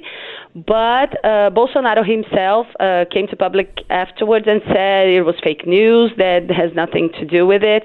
What we know for a fact is that Bannon has given some indications that he considers uh, Bolsonaro an expression of this right wing movement that we see uh, in other parts of the world, and he includes uh, Donald Trump in this uh, movement. So he understands that it's uh, it's a clear wave in this direction, Yeah. and Bolsonaro would be an expression of this. But we have no uh, clear indication that he would be involved. There's a picture of him close to the president's ca- uh, presidential candidate's son, uh, and some sort of a message that he took part in this somehow. But we don't know exactly at what point. And uh, uh, Clarissa, when when is the election finalized? When do we know? Uh, now, at the end of the month, uh, on Sunday 28th, uh, we'll have the final results. It's very likely, the, considering the current polls, that Bolsonaro will be elected. Uh, we uh, yesterday we had a, a recent poll that gave Bolsonaro 59% of valid votes, and Fernando Haddad, that is the candidate from the Workers' Party, only 41. So it's a big difference. And uh, Bolsonaro, uh, poll after poll, has indicated that uh, his electors are very sure of their votes. So uh, we we would have to have uh, a new fact, something that would be strong enough to change the scenario. But um, it's very likely that he he wins the election. Clarissa, we'll talk to you again after the election and uh, find out uh, some more. We'll be following Okay. it. Thank you so much. Pre- appreciate it. Okay, thank you so much for having me. You bet. Uh, what is disturbing about this is his history. Uh, he has uh, he has a, a very very strong history of um, of dictatorship uh, love and passion, and uh, he is not uh, Donald Trump. He's not. He has time in the government, and he is on record now. He says he's a changed man.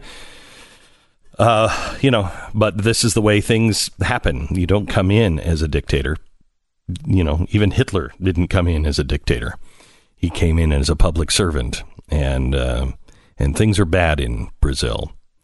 The other thing that is we should pay attention to is Steve Bannon. Steve Bannon is flying all over the world, and he is uh, helping cobble together this um, populist movement. And populism is neither good nor bad. It's what are the aims, and uh, what are they? What what what's you know what does someone use populism to get through? Populism is the Patriot Act. Make it so it sounds populist. Make it so it sounds popular. Make it so it sounds like something everybody will want. That's populism, and you can use that for good or evil. And um, in my opinion, Bannon is on the dark side of this one.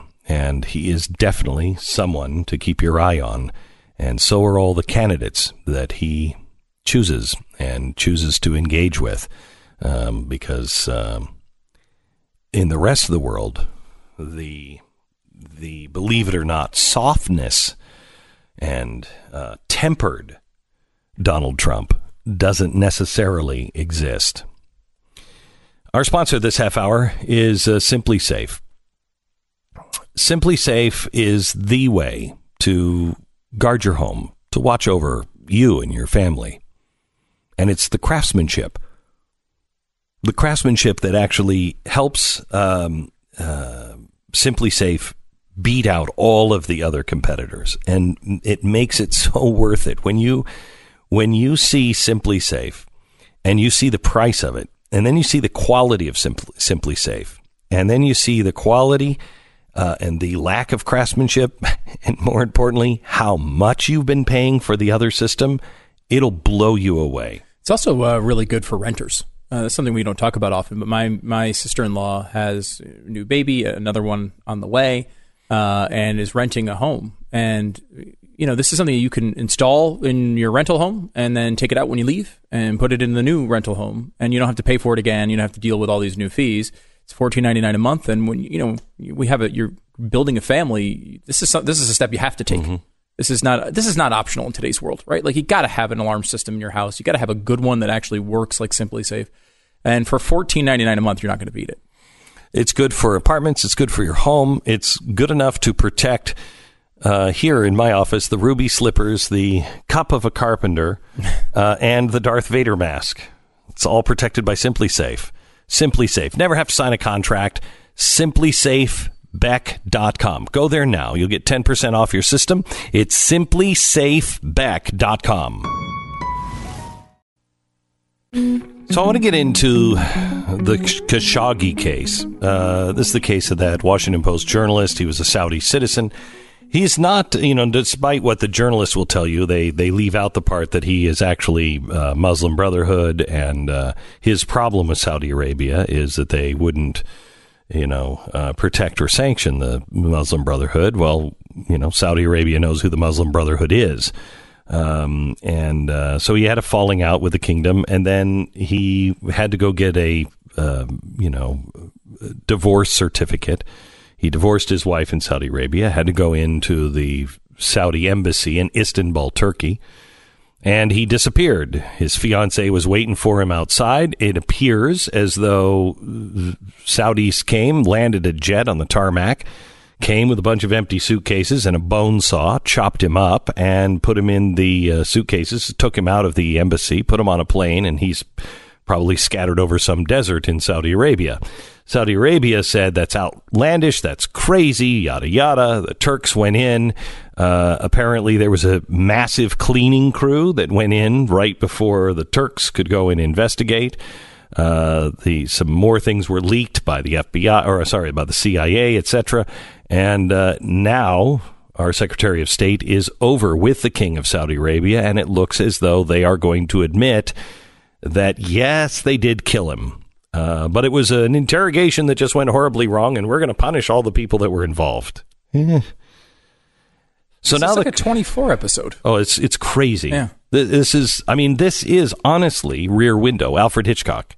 This exactly Alfred Hitchcock, with somebody sit, sitting outside going, "Wait, I, I, I think they chopped her up. In that case, it's a woman. I think they chopped her up and then took her away in the middle of the night." And everybody's like, "No, that's crazy." Well, it, yep. Turns out it was, and uh, and it's the same thing here. Somebody sitting outside going, "I think they chopped him up and took him out in suitcases." It's it is the Hitchcock Rear Window. And this has obviously gone very awry for the Saudis because you don't do things like this and expect to admit to an interrogation gone wrong two weeks later. Like this is something you do and you deny. I mean, Russia does this all the time. They're constantly killing journalists, and they're like, I don't even uh, who. I don't even know who that was. What is polonium? I've never even heard of the thing. You know, like that. That's their pattern, and they never admit it. If Saudi Arabia actually comes out and admits, yeah, we kind of killed that journalist, that's a big moment uh, in you know geopolitics. That's not a that's not a tiny thing. Today or how today or tomorrow, the way the president answers Saudi Arabia when when they admit to doing this, this is an ally. Uh, this is one of our bigger backers. This is probably our best friend next to Israel in the Middle East. They stand against a lot of the stuff that we stand against. They're uh, a big supporter now of Israel. Um, we're in a proxy war in Yemen with them. Most people don't even know that, but we're fighting a war in Yemen at their request, and they're fighting with us. Um, they keep Iran at bay. We're about to sell them a whole buttload of arms. They also dump money into our tech industry. Yeah, uh, tech is taking a beating fund, yeah. Mm-hmm. right now because of this. Um, they also dump a lot of money into our banking system. Uh, They also have that cool orb. That Okay, which is I okay, mean, that- that's- that okay, orb sure. was pretty sweet. sure, okay. Did the orb predict this? Do we know that? Has anyone asked the orb? Why hasn't anyone interviewed the orb about this incident? Notice how the orb is uh, because shockingly Khashoggi's stuffed inside of it. He's stuffed inside That of it could now. be how they sh- they hide people. So, um, what does the president do? What do we do? This is why you don't get involved in these things because it's none of our business. I mean, I don't want it to be any of our business. I don't want to have our whole economy and everything else hinge on what they just did. Wait, we what- don't like that. We don't want to endorse it. We don't want to be anywhere near it. It certainly feels different, but help me quantify the difference here for a minute. These regimes are killing people all the time. Yes. Uh, we know bad things are happening uh, all the time, and you know Saudi Arabia is not innocent of these things. Yes. Is it just because it's a journalist? Is it just because it was on foreign territory in an embassy? Is it just because you know, like the Washington Post really cares what happens to this guy, so therefore it's become a big issue? They they can go after a Kushner and and and Trump because of the relationship. What, what, do, you- what do you think? I'd say yes. on all of that. I'd say yes to all of that. Okay. Um, I don't think if this guy was a preacher, nobody would have been paying attention. It barely did. We got one back, and no one. seemed yeah, to care. nobody seemed to care. This one, because it's one of theirs, uh, the press cares more about it, but also foreign soil and, you know, the suitcase thing. It's a pretty Glenn amazing Beck. story. Mercury. This is the Glenn Beck Program. So, Stu, can you help me war game this a bit? Talk about this Saudi Arabia thing because right now Congress is saying we want to slap major sanctions on them. Okay, um, you know we're we're at a point to where uh, I said, you know, back in the early 2000s, you're going to get to a point where if you haven't dealt with these problems, it's going to be too late, and there isn't going to be a single good option. You are not going to like the options. And so right now you have people saying, you know, I just going we're just we're not going to sell them the arms. We're going to slap sanctions on them. They admit this, this is horrible, and it is. It is, and that's probably what America should do. However, let me play devil's advocate. Oil is already up at eighty. Some some uh, oil is headed up to hundred dollars a barrel. We've pretty much shut down the Texas oil reserves. We're, I mean, we're slowing them down because of the price of oil. They couldn't make enough money, so they kind of slowed them down. We have to open those things back up again, which we can do. But uh, we're not held hostage by oil, but a a spike, a severe spike, $120, $140 a barrel. That's what collapsed us last time in 2008 was a spike to 130 or 140 dollars a barrel. You also have Turkey. This is coming from Turkey and Istanbul. Um, Turkey is no fan of Saudi Arabia. Um, the balance of power with Turkey is a little frightening. Economically, the Saudi royal uh, funds are big in Silicon Valley, and that's why one of the reasons why our stock market is taking a hit, at least in the tech sector. because they think if this goes the wrong way, then the the fund the the funding is not going to come from Saudi Arabia anymore, and you know where are they going to go to get it?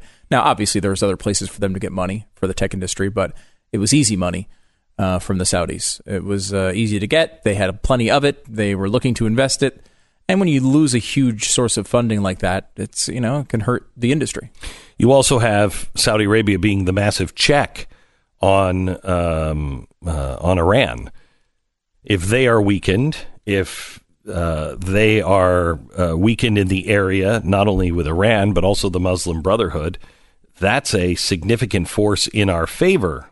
In that, Yeah, I mean Saudi Arabia has remained the least bad option in the region for a while. next to Israel, Israel, No, well, Israel and Jordan. There's others that are that I would say are better options, but with that amount of power Yes. and uh, you know again credibility in the Arab world, obviously Israel uh, doesn't necessarily have that. Um, but you know Saudi Arabia, you know, is a is the big uh, sort of backstop, right? So what They do we do? They can stop the worst of the things that are Your going on president. Mm-hmm. your president, it's President Stu. What do you do today? I uh, uh, resign. no, uh, I, I think um, you have to figure. First of all, we need. I would certainly. The first thing I would do is have more information than I currently do.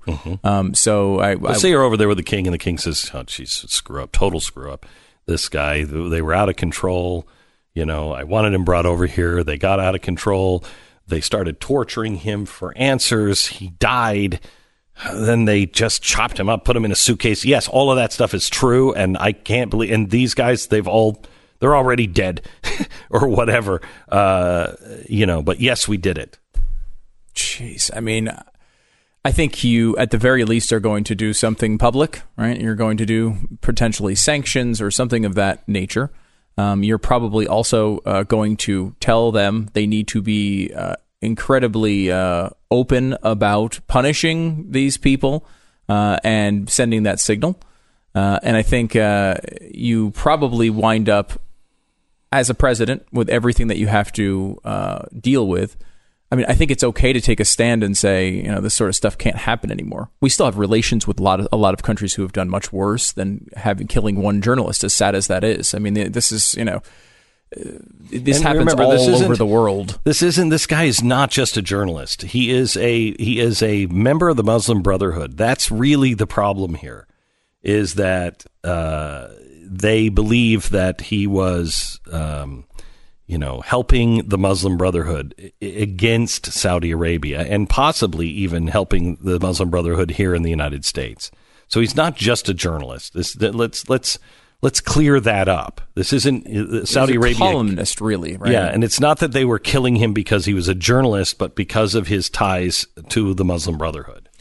right. We think. I mean, it's you know, it's literally impossible to be able to judge all the moving parts behind the scenes that we don't know about. Right. And uh, you know, that's just why you this is why you hire a president that you trust, and and you know, this is why you vote, right? Because it's these situations. We know this with Bush. I mean, you you met with him during the war, and he informed you of nothing uh, top secret or anything, but a lot of the different uh, things that you had to consider when making these decisions.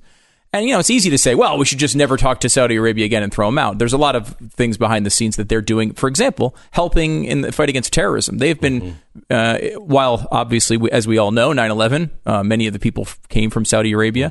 There's been all sorts of questions on that, and we've talked about distancing ourselves for a long time. And this is probably a great uh, opportunity to do that a little bit. Um, but you know, there's a, there have been they've also arrested and killed a lot of terrorists uh, uh, that have assisted us over the years as well um, on, on those efforts. So, I mean, it's a tough one. I think you have to you have to send the signal. You have to make sure. I think probably sanctions or something if this is actually uh, uh, proven. Um, you have to you have to do something publicly. But you look at, I mean, Russia's done terrible things like that, and we haven't uh, we haven't uh, acted uh, anymore. Not selling arms to Russia. no, no, it's true. Not selling arms to Russia. and you know the idea that okay, well, arms sales help jobs is not a great argument. this is the one thing that we have to. We can't really consider the economy first when you're talking about arms sales. yeah. Um, but I- you know, I think taking that step of of probably sanctions, and maybe that's what it is. Maybe it's arms. Um, is This is going to be an one. important, really, really important decision for us. What does President Glenn do? Um, first, I go back in history and I look at uh, the Archduke Ferdinand moment because this is the exact kind of moment that the world thinks is no big deal that could spiral out of control so quickly. Um, I send my Secretary of State over, which is exactly what Trump did yesterday. Um, I gather all of the evidence and then I am as strong as I possibly can, uh, understanding and weighing everything uh, that is currently going on, trying not to weaken them, but not necessarily empower them uh, as well, and try to get myself out of it in a long term strategy of getting away from the bad guys. And, and I think you know we're both going back and forth a little bit because we just don't know what's going on behind the scenes. There's Yeah. not enough information to Yeah. make this decision logically. But what I'll say is that while I am not a fan at all of this slogan "American America First, and I think it has a terrible history, um, in this situation, that is your priority here is to make sure that whatever happens is whatever is in America's best interests. You can't start a war. You can't start. Um, uh, you can't go crazy and to, just to make a statement if the long term effect uh, of this is a negative for the United States. We've seen this with uh, North Korea, right? Like, I mean, in North Korea, you can, I think, make a serious argument that, and I don't think Trump wants to go out there and be I, talking about how he loves Kim Jong Un publicly. I think he thinks that's the best way to avoid negative consequences. And if we're, if I got to say a bunch of words to You know make what? this better, good. We were saying this Yeah. last night on the news and why it matters. Again, South Korea, the time to take care of that was under the Bush administration. We didn't. or Clinton. or Clinton. Yeah. We didn't do it. And now you're in a situation where you have no good options. Well, welcome to the world that we ourselves created or allowed it to be created for us. Same situation in Saudi Arabia. Let me go to Chad quickly in South Carolina. Hello, Chad. Good morning. How are you, How sir? you doing, Glenn? Very good. Doom? How you doing? Good. How are you? Doing great. Uh, just letting you know uh, how much I'm enjoying uh, the book, Addicted to Outrage, so far. Thank uh, you. I've only gotten to chapter three because I my girlfriend just bought me the book yesterday. Uh, I just want to tell you, so relatable. Uh, as you open up and say, describe yourself as an optimistic uh, catastrophist, I, I, I, I could not relate to that uh, more. You know, you have, have trouble uh, showing people maybe the silver lining whenever you're highlighting uh, the Yeah. negative aspects, but Yeah. but behind it are all of the ways that you can improve. And uh, uh, I think it's a great book so far, and I'm looking forward to reading the rest of it. But. I'd like to get it autographed. Uh, I, I just do did. that? I just made one to you, Chad. and We'll send it off in the mail. Um, uh, Chad, Thank do me a favor. Thank you. Call me when you're done. I'd like to hear what you think at the end. Okay. All right, Thank brother. you. Thanks a lot. Bye bye. All right, our uh, sponsor this half hour. We want to thank American Financing for making this program possible. Home sales have slowed down heading into fall, but not for first time home buyers. They actually account for 55% of the mortgages that have been originating now.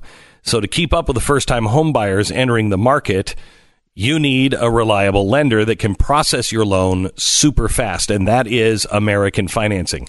They offer dedicated mortgage consultants and an in house underwriting team to secure financing for your dream home ASAP. They've been in business since 1999. They have stellar reviews on Google, Zillow, BBB, you name it. So, if you're looking to buy, you need American Financing. Give them a call today. AmericanFinancing.net, 800 906 2440. That's 800 906 2440. Close on your house quickly. Get the right loan for you. AmericanFinancing.net. American Financing Corporation, NMLS 182334, www.nmlsconsumeraccess.org. Have you seen A Star is Born yet? Uh, no, my wife did though. She loved it. Uh, Bradley Cooper and Lady Gaga both deserve an Oscar. And nobody deserves an Oscar because you have to go. You know what I mean? I don't wish that on anybody. You're punishing both yeah, Bradley so Cooper they both Lady should Gaga. be punished uh, with an Oscar. No, they, they're just phenomenal. He is as good at singing as she is at acting. It's incredible, uh, and uh, just a great story. I saw it with my wife on Friday, and we went, and there was a whole row of forty-something-year-old woman women, uh, all coming in with a glass of wine, uh, and uh, it wasn't pretty. It, it wasn't pretty. Uh, you know, they just wanted him with his shirt off, and uh, it just wasn't. It was not. And they drank, and they drank, and they drank, and they drank. And uh, when we walked out, I'm not going to give away anything, but it it happens in his home at a garage with the last couple of scenes, and you know, it's it's kind of the climax of the whole movie, and uh, and you you know it, it it kind of is a thread that weaves throughout the entire movie. Okay. And uh, they were standing in the lobby on the end, going, "I don't, I don't, I, don't, I didn't. What, what, what happened in the garage?" What And happened? they, and they're like, and the other one was like, "I don't know. I didn't understand it." And I'm like, "Oh my gosh." How did you, you? They were so blasted. yeah, this is why you don't. they did uh, see him with his shirt off, so that was good for them. Stay away from alcohol, kids. Yeah, I know. Uh, I know. you could do some. It's really good. You should see it. Uh, yeah, uh, and uh, it did. It's doing very well. Uh, at least as far as the reviews go, people are talking about it as a big time Oscar movie. Have you seen what is it? First in First Man. First Man. Have you seen that? I haven't, um, though. I'm I'm fascinated by the sort of cultural controversy around surrounding that movie. Mm-hmm. Which I mean, we talked about it when the story came out that they didn't put the scene of them planting the flag in the moon Right. um, uh, in the movie, which is the iconic moment of this story. I mean, but the, but the argument was it's not. It's showing it's making it into a global thing. And I said if they have the patches of the flag on their arms, Yep. they have the USA on the rocket and the and the flag on the you know the the lunar lander.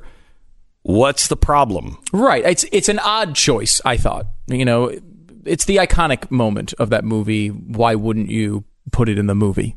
It's the iconic moment of that whole situation. I don't think so. I think the iconic moment is the one step for man. That's another one. Yeah. There's- I mean, there's a couple. right? Yeah, all right. Um, but now, uh, now I've not seen the movie, um, but there's a, a couple articles that are out talking about the flag. And first of all, the flag's all over the movie. I mean, they, they they can cite you know 15, 20 examples of the flag all over the place, and some of it is like just a patch, or it's the Mm-hmm. Yeah. you know which which you kind of understand would be really obvious if they took Yeah, out. yeah, but it's not even only just that. For example, uh, apparently they don't show them planting the flag into the moon. However, in the scene, you can see the flag planted in the moon in the background. Wait Like it's already been planted there, and they Mm-mm. show it. It's not Wait like they're minute. avoiding the flag; they just don't show Wait a that minute. moment. Not good enough. What if those 40 year old women are there and they're like, I don't understand. How did the flag get there? Was it there already? Did somebody true. else come and put it in? How did they can't even get there? a couple bottles of Chardonnay, you might not understand this, but I mean, are we not just a victim here of of of addiction, Addiction to to outrage? outrage? Right? Like it, this does not seem to be a thing. No, it most of it's not. Most of it's this, This okay. Today there's a tweet from Donald Trump. Oh, did he say something crazy? Of course he did. It's a tweet from Donald Trump. Today we're also talking about uh, Warren Elizabeth Warren's Cherokee heritage. Why does this matter? Why does this matter? I mean, you know, again, we have the Saudi Arabia thing going on that is f- much more important. I mean, you know, not to mention that we're going to hit a trillion dollars in debt again for this year. Another trillion dollars in debt. There's no sign of that letting off, despite the fact that we are in a good economy. We're, we're, we're popping a, a trillion plus on the books when the uh, unemployment rate is almost at full employment. We're almost at the peak of our employment uh, situation. We are at a point where we are, the stock market, despite a couple bad days this week, uh, has been raging for a very long time. Uh, housing prices are up. Everything, you know, everything is po- pointing in the right direction, and we're still throwing a trillion dollars on the fire. Let me just put this up this new banner from CNN. A disappearance of journalists puts spotlight on Trump's business ties. Again, they- they- he is uh, because candidate Trump talked about uh, uh, doing business with the Saudi Arabians. Yes, he's talked about that for a very long Oh time. Oh my gosh, are you kidding me? Now. The, the only reason why they care about the Saudi Arabian thing, forget about you, forget about gas prices, forget about the economy, forget about the tech sector, forget about all of that. This is just another way for them to talk about Donald Trump. Don't play that game. Just don't play that game. I wish I cared about anything in the world as much as CNN cares about what Donald Trump tweets. I, I mean, it's, they are uh, absolutely chemically obsessed with this man. They are. It's it's incredible. They are chemically addicted. They cannot break the spell. And uh, unfortunately, the one who loses in that is them. Glenn Beck, Mercury.